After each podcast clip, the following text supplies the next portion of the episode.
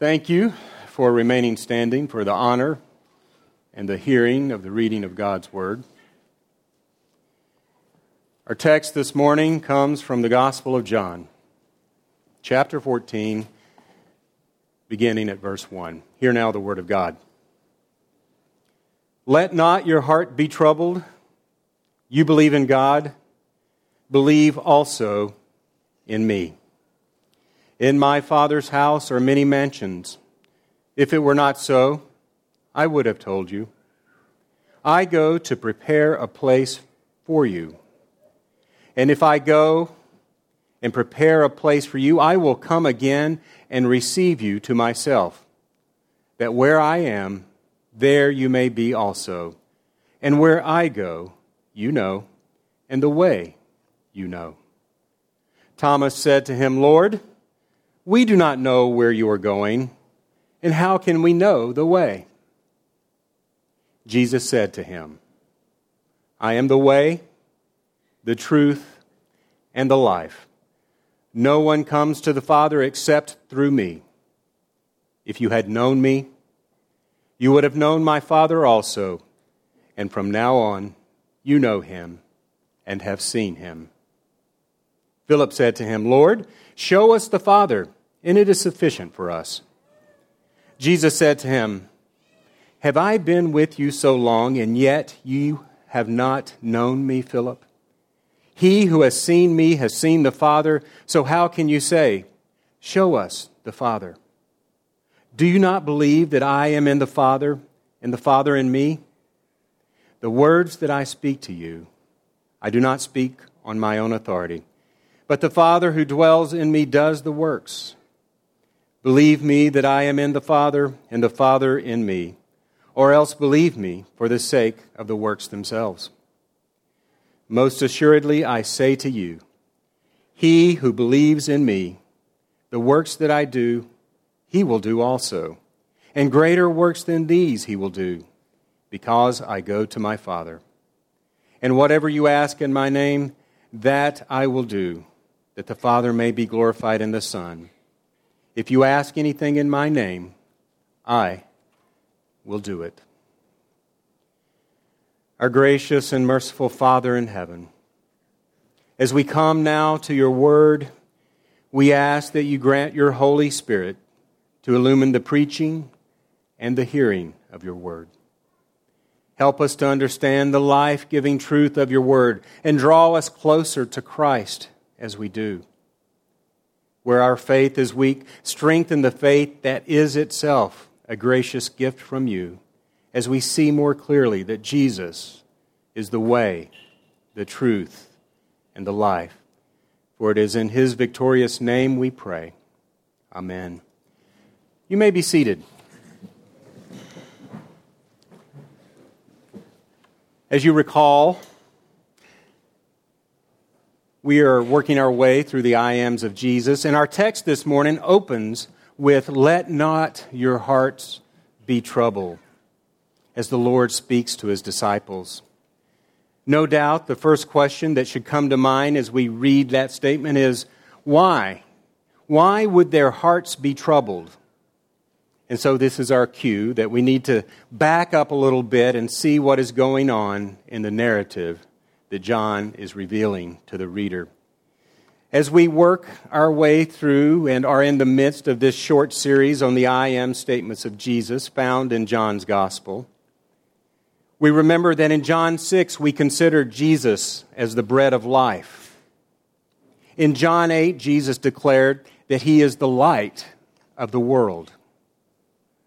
In John 10, we encountered two of these statements I am the door of the sheep and I am the good shepherd. And last week, we looked at Jesus' statement in chapter 11 I am the resurrection and the life.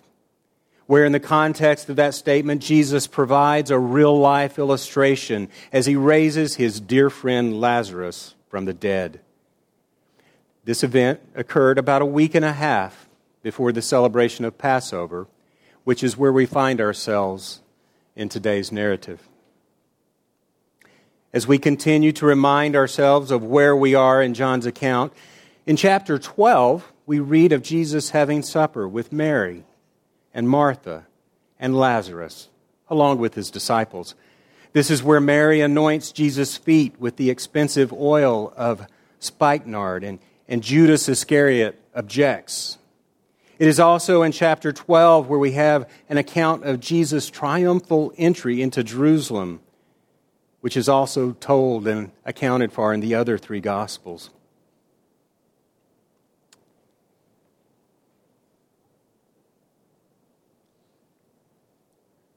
In chapter 12, Jesus tells his disciples and those around him that the time has come for him to be glorified. And that even as a grain of wheat must be sown in the ground to bear much fruit, so must the Son of Man die and be lifted up in order to draw all peoples to himself. And then in chapters 13 through 17, we have an account of what is often referred to as the upper room discourse. As you recall, the upper room is where Jesus gathered with his disciples for the Passover meal, and it is where he instituted the Last Supper. In chapter 13, Jesus washes the disciples' feet, modeling for them an example of what it means to be his disciple that they should do likewise and wash one another's feet. For as the servant is not greater than the master, neither is the Son greater than the Father. It is also here that Jesus identifies Judas as the one who would betray him. Upon being identified as the betrayer, Judas bolts from the room, leaving the other disciples troubled. And it is in the midst of this upper room discourse, this intimate meeting with Jesus' disciples, that we find our text in John 14. And leading up to 14, chapter 14, we read at the end of chapter 13 the following, beginning at verse 31. So when he had gone out, Jesus said, Now the Son of Man is glorified, and God is glorified in him. If God is glorified in him, God will also glorify him in himself and glorify him immediately. Little children, I shall be with you a little while longer. You will seek me. And as I said to the Jews, Where I am going, you cannot come. So now I say to you, A new commandment I give to you, that you love one another as I have loved you, that you also love one another. By this all will know that you are my disciples, if you have love for one another. Simon Peter said to him, Lord, where are you going? Jesus answered him, Where I am going, you cannot follow me now, but you shall follow me afterward. Peter said to him, Lord, why can I not follow you now? I will lay down my life for your sake. Jesus answered him, Will you lay down your life for my sake? Most assuredly, I say to you, the rooster shall not crow till you have denied me three times. As Jesus is revealing to his disciples what must come to pass, they are struggling to understand the fullness of what he is telling them. He had previously hinted at his death and even explicitly told them, but they weren't ready yet to hear. And here's just a few of those times to consider. Jesus answered and said to them, Destroy this temple, and in three days I will raise it up. John 2:19. But he answered and said to them, An evil and adulterous generation seeks after a sign, and no sign will be given to it except the sign of the prophet Jonah. For as Jonah was three days and three nights in the belly of the great fish, so will the Son of Man be three days and three nights in the heart of the earth. And one more. The Son of Man must suffer many things and be rejected by the elders and chief priests and scribes and be killed and be raised the third day. Luke 9:22. So as the upper room discourse continues at the end of chapter 13 all the way through chapter 16, Jesus continues to tell the disciples things they need to hear and know in order to be prepared for the ministry they have been called to, for laying the foundation of the church and establishing his kingdom here on earth. They learn of the work of the Holy Spirit as helper, teacher, and comforter who is to come. They learn of the indwelling of the Father and the Son, the need to abide in Christ and to love one another. They hear that they will be hated and rejected by the world and must suffer much persecution. He assures them that though there will be tribulation, he has come to overcome the world and that he has overcome the world.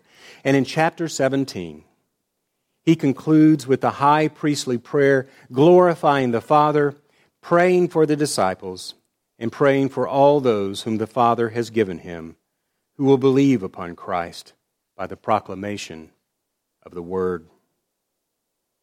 And so it is in this flow of revelatory information, an exposition from Jesus, where they have just seen Judas Iscariot leave, and Peter has asked and proclaimed, Lord, why can I not follow you now? I will lay down my life for your sake, upon which Peter is told that he will deny Christ three times. It is here that we find these comforting opening verses in chapter 14. Let not your heart be troubled. You believe in God, believe also in me. In my Father's house are many mansions. If it were not so, I would have told you. I go there to prepare a place for you. And if I go and prepare a place for you, I will come again and receive you to myself, that where I am, there you may be also. And where I go, you know, and the way you know. Jesus had just said to his disciples, Little children, I shall be with you a little while longer. Where I am going, you cannot come. Peter, in his confident enthusiasm, is ready to follow Jesus wherever it is his master is going, but learns that his confidence in Christ is not yet sufficient, for he will deny his master. So Jesus turns from speaking directly to Peter and addresses all the remaining disciples, knowing that the disciples are anxious and apprehensive at what he has just said. He tells them to not let their hearts be troubled. We know what it is like to have troubled hearts, do we not? We've experienced a troubled heart. We probably often experience troubled hearts. When I first heard the other day that Sam and Luke had been in an accident on Friday, Friday evening on the way home from work, there was a moment of apprehension. Was Luke hurt? Was Sam hurt? What about others? And then word came that everyone was okay. And the troubled heart that I briefly experienced was settled. Thanks be to God, all were well and there were no injuries no more troubled heart. Jesus is here beginning to provide the information the disciples needed so that they could understand and overcome their confusion and anxiety. He is going to prepare a place for them in his Father's house, for there are many mansions, many dwellings there, and he has work to do in order that they may be received. If he leaves and goes there, they may be certain of the work he is about, and also be certain that he will return and receive them as his guests, or rather, as his permanent family members. He is not speaking of a metaphorical place. This is a reality that is being spoken of, a real place that Jesus is now preparing to go to. This is to be received by the apostles with, as great comfort to them. And besides, they already know at some level where it is he is going and how they are to get there. But their understanding is still dark.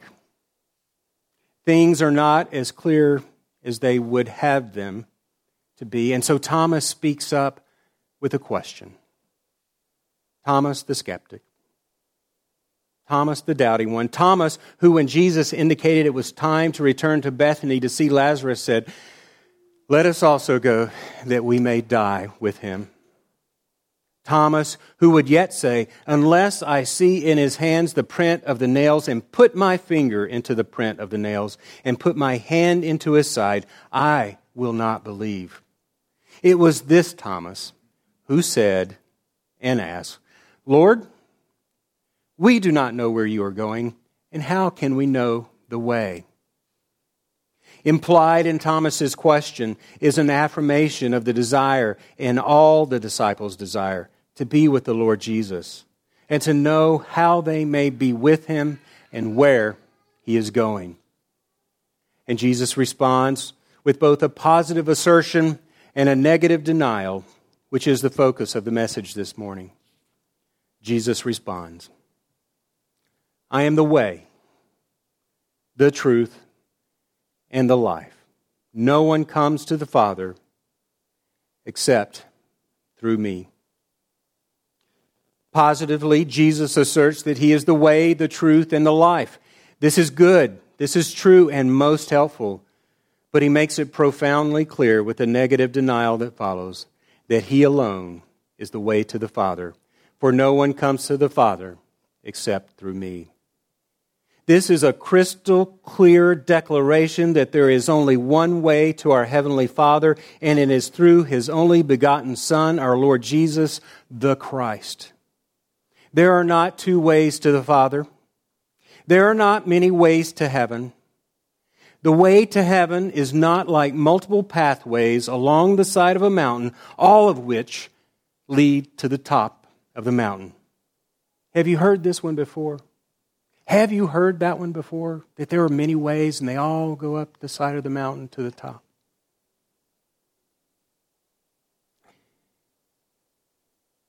I remember hearing this very illustration in a Sunday school class many years ago. This class was being taught by, and these words were spoken by, the associate pastor. People of God, the lie is out there. It is everywhere, and it has promoters and purveyors in the least suspecting places.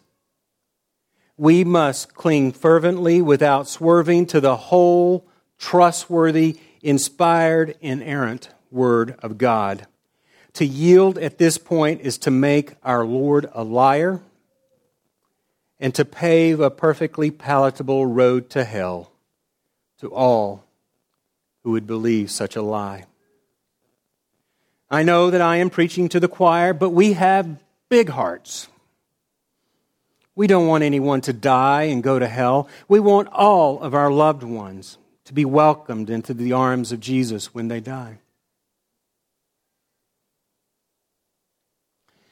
It is that time of year when many of you will be coming together with your family and extended family to celebrate Thanksgiving and Christmas. There is that aunt or uncle, niece or nephew, or maybe even mother or father or brother or sister who you know has embraced this lie. They claim the name of Christ. They call themselves Christian, perhaps, but their hope is in a false gospel which is no gospel at all. The topic comes up, as it so often does at these gatherings. You don't want to make waves. You want to be winsome and not be ostracized. After all, look at all the trouble everyone has gone to in traveling here and preparing the food.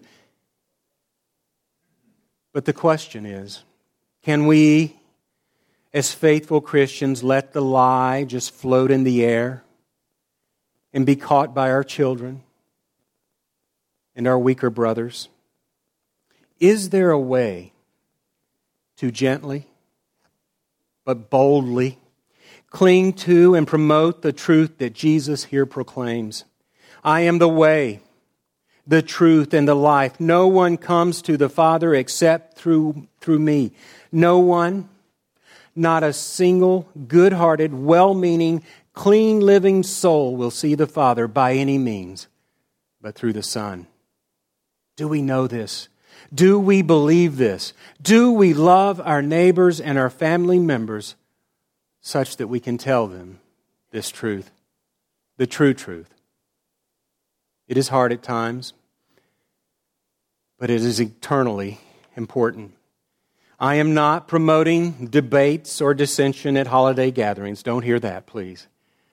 I am exhorting us to courage and love. It is something to think about and something to prepare for. Jesus continues his response to the disciples in verse 7. If you had known me, you would have known my Father also, and from now on you know him and have seen him. There is a note of rebuke here in Jesus' response. He is no doubt getting their attention in these words. The disciples had been with Jesus for three plus years now and have declared their allegiance. They followed him wherever he went. They sat at the feet of the Master and learned of the great and profound truths of creation and the Father's work throughout all of redemptive history. And yet, they still didn't know him as he truly is. As Calvin puts it, they have not known him rightly because they have not seen the living image of God in him. If they had been paying closer attention, he seems to imply, they would have known by now that his kingdom is not of this world, that he came down from heaven and therefore must return to be with his Father, that in knowing him, they would also know the Father as if to confirm what he had just said in telling them that they already knew where he was going and they already knew the way, he says, from now on, or henceforth, you know him and have seen him. You have to wonder do they not recall his words in the temple just, just a, a little while back? My sheep hear my voice, he said, and I know them and they follow me. And I give them eternal life, and they shall never perish. Neither shall anyone snatch them out of my hand. My Father, who has given them to me, is greater than all, and no one is able to snatch them out of my Father's hand. I and my Father are one. As further evidence that the disciples really don't understand what he is teaching them, Philip says, Lord, Show us the Father, and it is sufficient for us.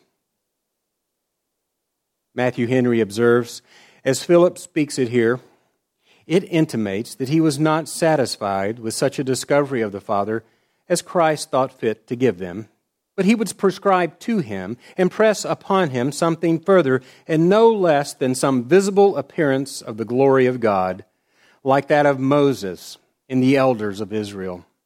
Let us see the Father with our bodily eyes as we see thee, and it sufficeth us. We will trouble thee with no more questions. Matthew Henry put it well. And so, beginning at verse 9, we read Jesus' response to Philip. Jesus said to him, Have I been with you so long, and yet you have not known me, Philip? He who has seen me has seen the Father. So how can you say, Show us the Father? Do you not believe that I am in the Father and the Father in me? The words that I speak to you, I do not speak on my own authority, but the Father who dwells in me does the works.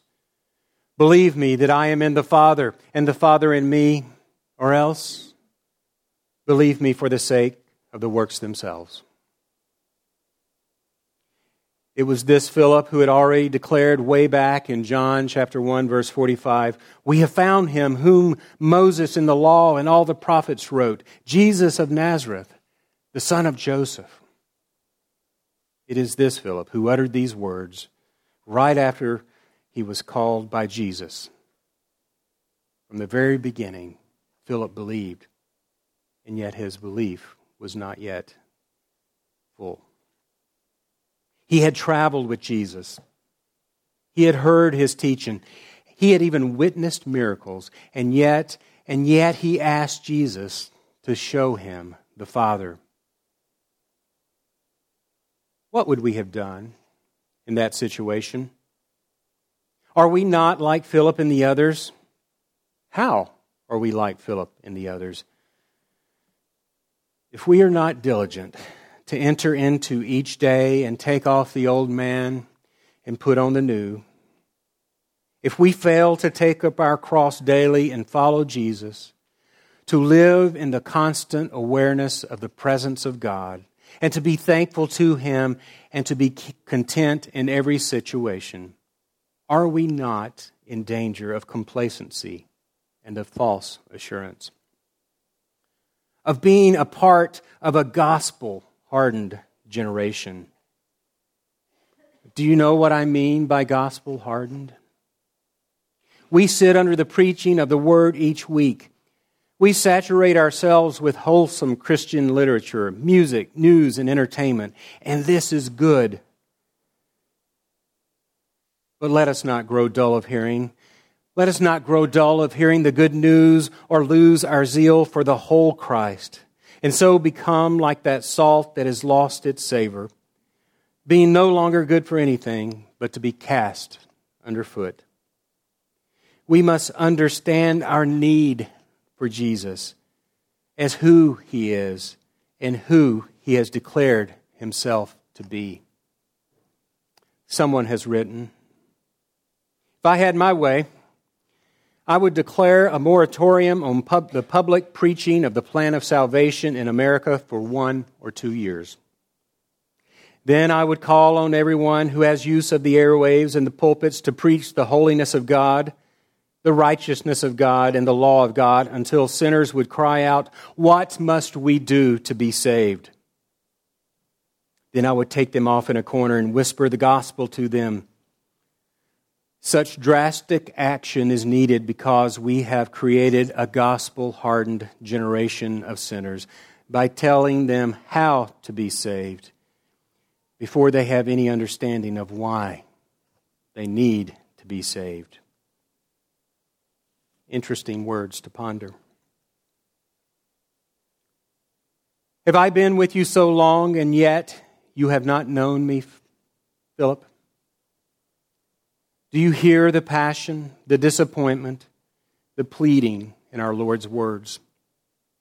He who has seen me has seen the Father. So now, how can you say, Show us the Father? The pain Philip and the others must have felt at these words. And then Jesus, though he knows the end from the beginning and knows the faith that they have and that they will have, asks this Do you not believe that I am in the Father and the Father in me? Surely these words from Jesus cut to the core. Sometimes we need hard words in order to have our blindness revealed. These words were loving, to be sure, but they were hard words to hear. They were the words the disciples needed to hear. He is preparing them for the most important mission work the world has ever known. They had to be equipped with the truth. They had to know He who created life held the key to eternal life. There could be no equivocation in their proclamation that Jesus is the way and the truth and the life. And so Jesus continues. These words that I speak to you, I do not speak on my own authority, but the Father who dwells in me does the works. Believe me that I am in the Father and the Father in me, or else believe me for the sake of the works themselves. He calls the disciples to believe. He calls them to know that all authority in heaven and in earth has been given to him by the Father. He calls them to remember the miracles that they have witnessed and to let those works testify of the way, the truth, and the life of the Savior, the Messiah, the Son of God. And once they begin to believe, for they must believe, Jesus now begins to unfold their mission. The mission that will commence once he returns to the right hand of the Father. The mission that will consume the rest of their lives and cost them their lives, save one, the author of this gospel. Scripture doesn't say how the Apostle Peter died, but according to history and church records, Peter was crucified and suffered a martyr's death. Tradition holds that he felt unworthy to die like Jesus when he was crucified and requested to be crucified upside down. The apostle Andrew, Peter's brother, was like most of the apostles as he became a missionary to different parts of the world. Andrew took the gospel to what is now modern day Turkey, and later he was flayed and then crucified on an X shaped cross in Greece. The apostle Thaddeus, sometimes called Judas, son of James, was apparently martyred around AD 65 by an axe, most likely beheaded in the Roman province of Syria. The apostle Matthew's mission field was Ethiopia. While in Ethiopia, Matthew was arrested and impaled by stakes in the ground, and to make sure he was dead, he was beheaded. The apostle Bartholomew, also called Nathaniel, was sent into Armenia, modern day Turkey, in Asia Minor, where he was martyred, being flayed to death with a whip. Thomas, while laboring in the upper parts of India, was pierced in his side by a sword and died from the wound. Philip was impaled by giant iron fishhooks and hung upside down to die. Church tradition holds that James, the son of Alphaeus, or James the Less, was crucified at Ostrakyne in Lower Egypt, where he was preaching the gospel.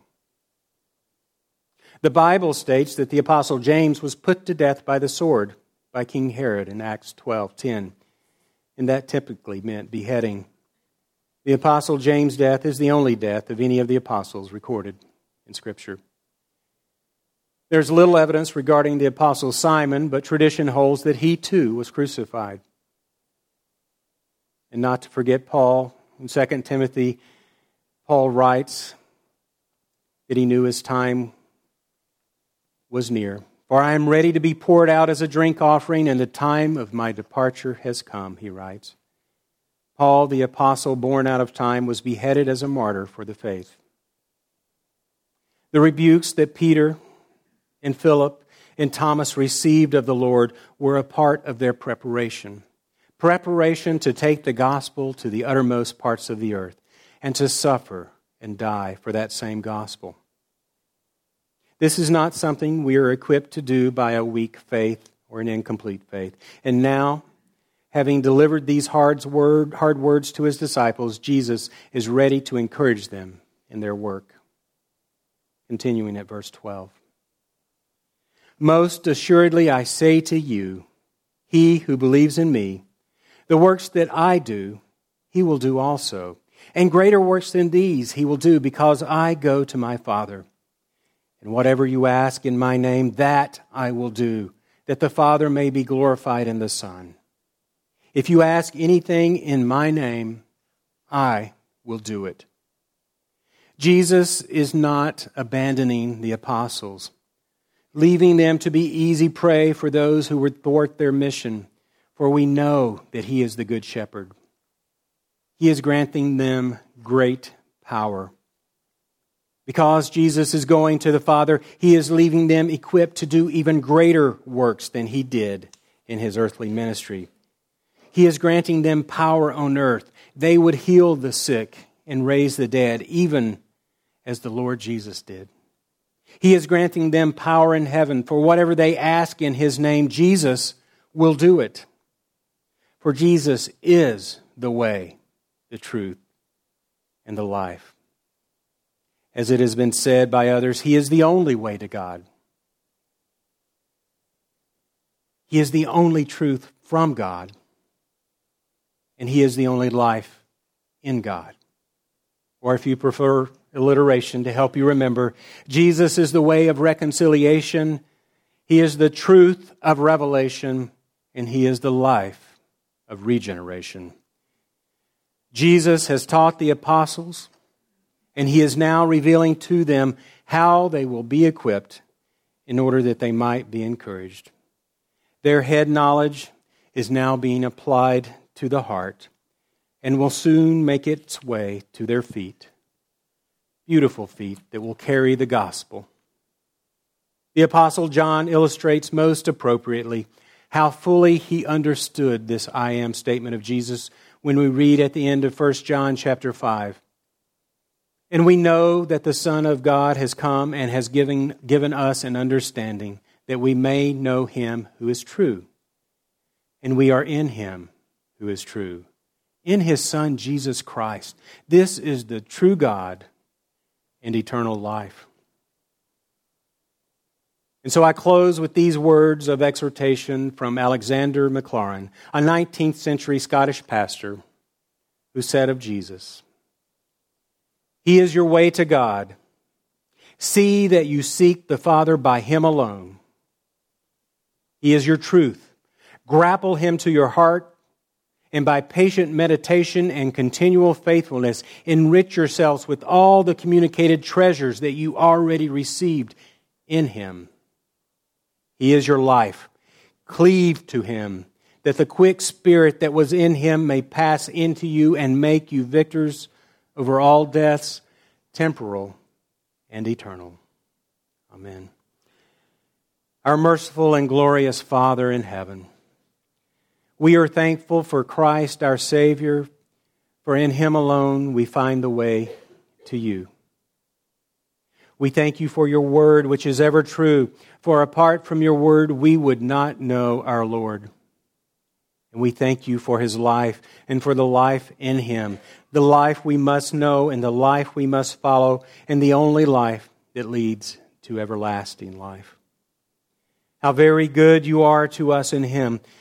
And so we pray for our friends and our family members and our neighbors who do not have a saving knowledge of Jesus.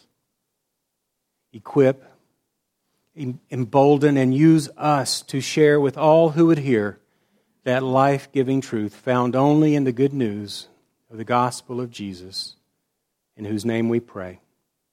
Amen.